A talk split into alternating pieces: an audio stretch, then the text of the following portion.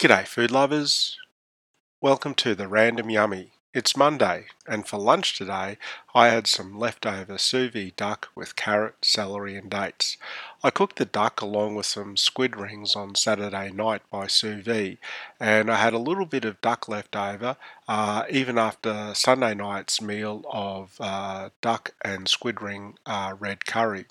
So for lunch, I just basically cut up some of the duck, put it with some diced carrot, celery, and dates, put it in a container, chilled it, and took it to work and had that for lunch.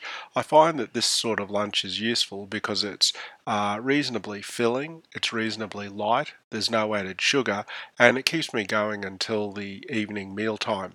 Anyway, I hope you're enjoying these uh, short, sharp little audio clips that I'm putting with the uh, blog at randomyummy.com, where you'll find show notes and photographs of the food that I eat.